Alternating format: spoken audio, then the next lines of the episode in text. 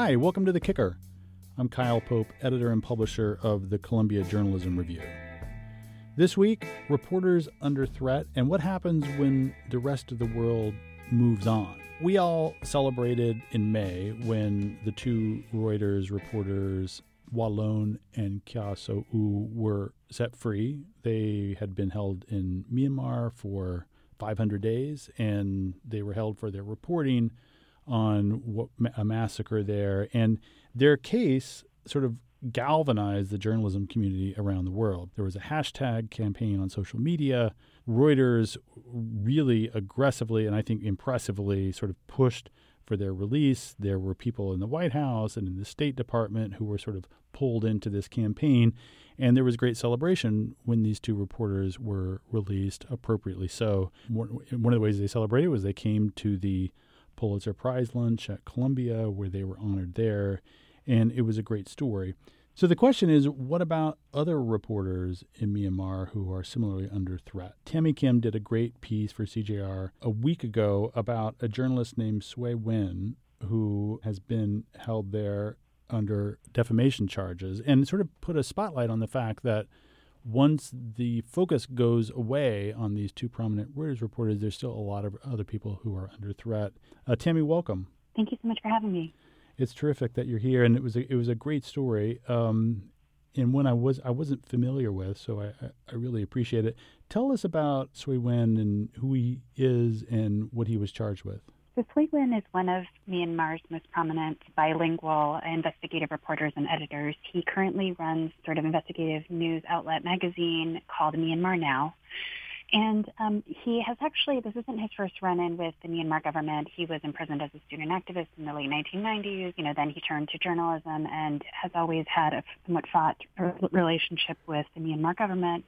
But in this most recent case, what happened is in the course of some reporting around the Rohingya crisis, um, which of course is the minority Muslim group that has been subject to what some are calling ethnic cleansing and genocide, he was reporting on the assassination of Ko Ni, who was Suu Kyi's legal advisor. And there's a radical monk in Myanmar called Wirathu who is very anti-Muslim, um, Islamophobic, and he praised the assassination of this Muslim advisor. Uh, Myanmar now ran a story about this, and then Swe Win posted it to his Facebook and added a comment saying, Wirathu is in violation of Buddhist law by inciting this sort of violence. The Myanmar defamation law is, is very peculiar in that anyone has standing to use it. So in this case, a follower of Wirathu, the monk, sued Swe Win, which sort of translated into a criminal case. And we should say that Swe Win was first arrested on this particular case just over two years ago. And he, yeah. he's been continuously going to court hearings and, at great expense and trauma. What's the time frame for some kind of resolution here? Finally, there was his lawyer applied for the, the case to be dismissed because nobody was ever showing up in court, um, the witnesses on the other side that doesn't mean that Swe Win isn't still nervous about what he says or what um, his staff at Myanmar Now says or publishes. Towards the end of the process of, of us publishing the piece at CJR, um, Swe Win fell out of contact. Right after we published the story, he sent me a note saying, you were asking such specific questions during fact-checking that I actually got nervous. You were working for the Burmese military. Uh. So, do you think that there was a tie between the release of the Reuters reporters in May and the dismissal of his case in July? It's it's really hard to say because um, both geographically and in terms of kind of the attention that the cases were getting, they were really on separate ends of a spectrum.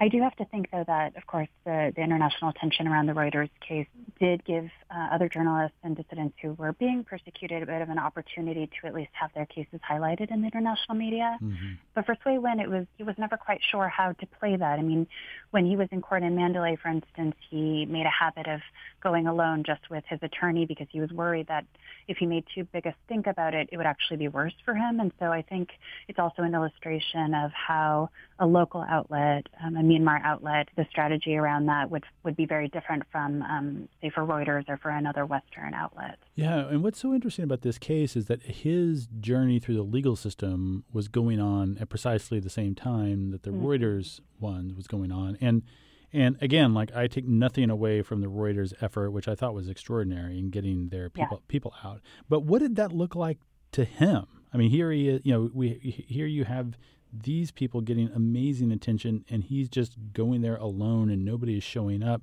Did he did he think that the Reuters case could could help him, or did he see it as a kind of drain of attention or or whatever? He's a very humble person, and I don't think he would comment on that. I mean, first of all, the Reuters reporters were imprisoned the entire time. He he was quite concerned that the Reuters case had been prosecuted under a national security law, which did distinguish it from his, you know, quote, sort of run-of-the-mill defamation case. The Reuters case was unusual in that the law invoked was not the usual one invoked when the government goes after journalists. Yeah. Um, so he thought it, it could be distinguished on those grounds. I think he, he was very clear that a Western case will just get a different kind of attention. Yeah. Um, and he sort of didn't expect otherwise for himself. Yeah. And to me, that's sort of the point here is that, like, how do we give the same sort of attention to all of these other people who are being charged or who are actually in jail in, in terms of the question of, like, is it good to shine the spotlight on cases like this or is it better to sort of let people work in the background quietly? Do you have a, a view on that yourself? I think for the most part, it, it may be better for people like Swe Win, and you know, I spoke with a couple of other journalists who had um, done some time in Myanmar, have been persecuted.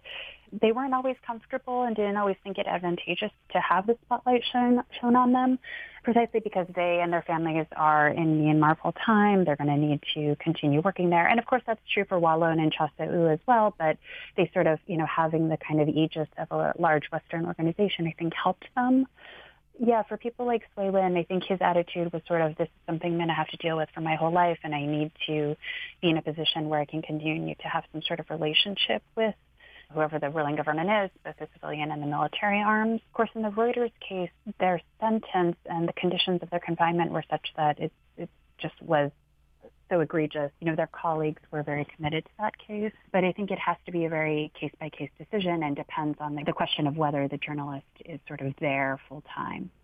What is your read on the situation in Myanmar now in terms of press freedom? Really, nearly all of the journalists I spoke with said that conditions were better before Aung San Suu Kyi took power over the mm-hmm. country. Mm-hmm. And of course, that's you know counterintuitive given the, the position that for so many decades she's held in, in our imagination as a you know fighter for peace in her country, democracy in her country. But what their attitude is is, you know, in the transition coming right out of the military junta, so this is about 2010ish, the government was experimenting with what would it look like to kind of just have an openness. And so there was a rushing back of journalists and outlets to come in and occupy the space of a press. With the Rohingya crisis being what it is in the west of the country, I think Aung San Suu Kyi and the military are very nervous about what sort of attention they're going to get. And obviously, a lot of people want to be investigating the atrocities occurring there.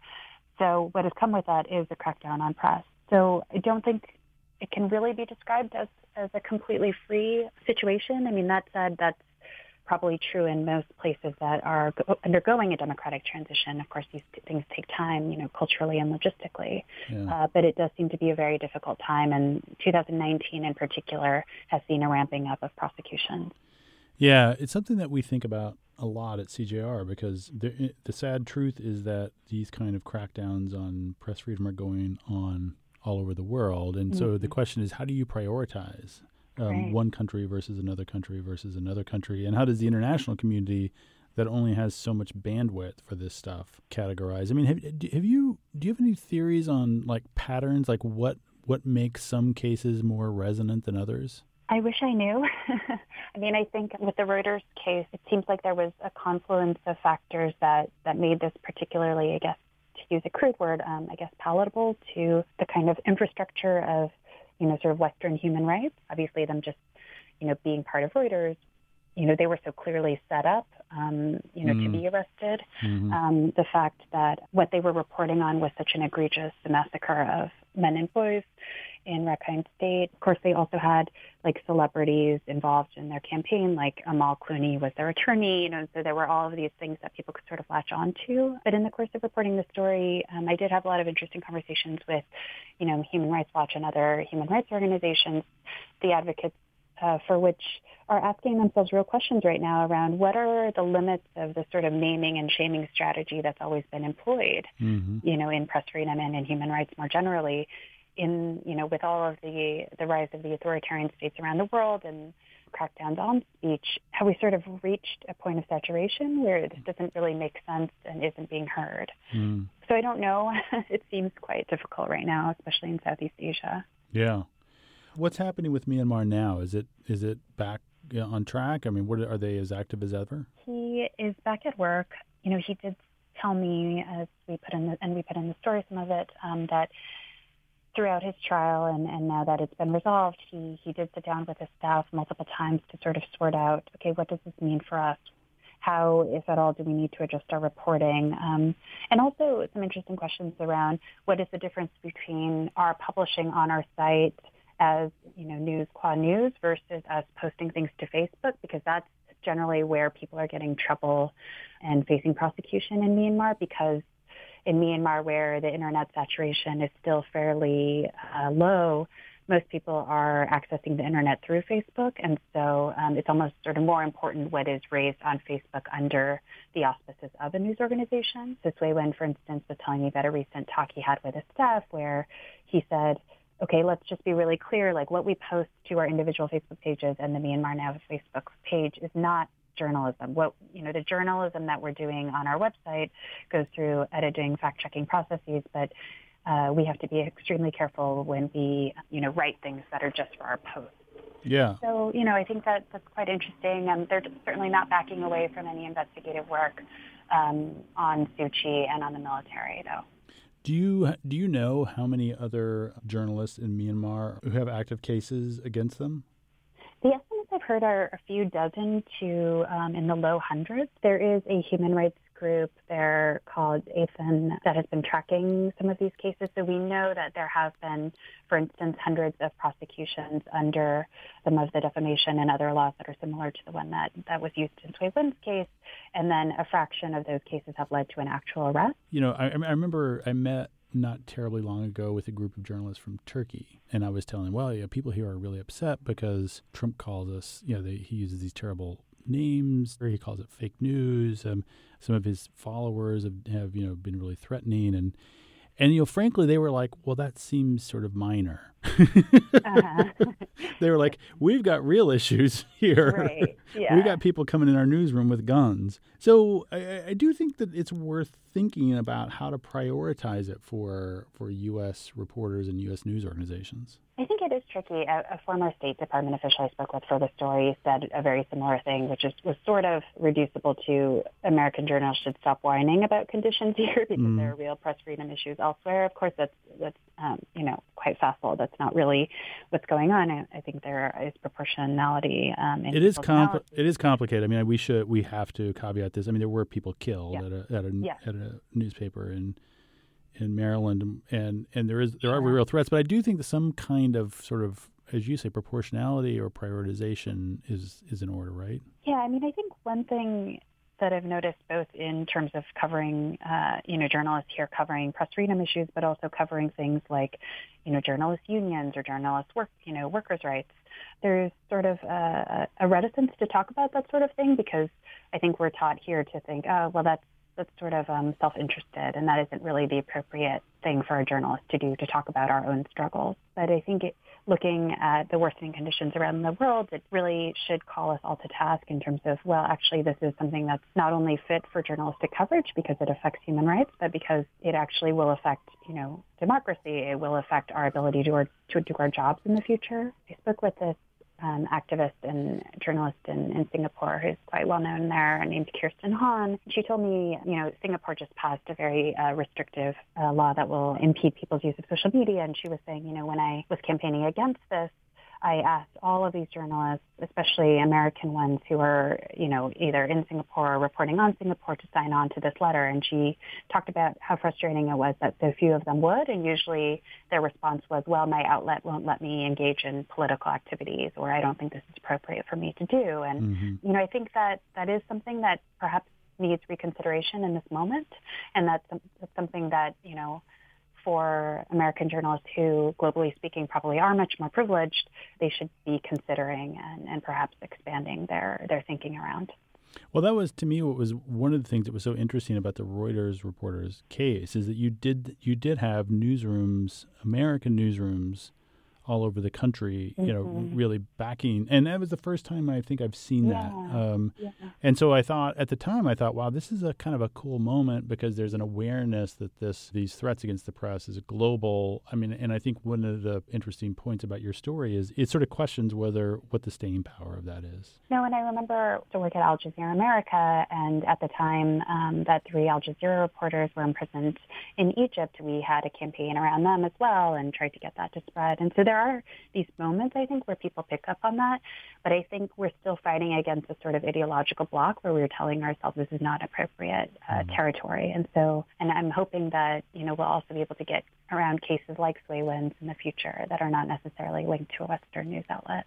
When's the last time you spoke to Swe Win? I guess right after the piece published, and he seemed to be doing well. I think he was, you know, both trying to get back on his feet and trying to really think about like how to do it safely and make it safe for all of his staff members as well. Yeah.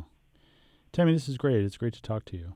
Thank you so much for your time. Tammy's piece is called Myanmar's Other Reporters on CJR.org. Check it out. Thank you for listening. See you next week.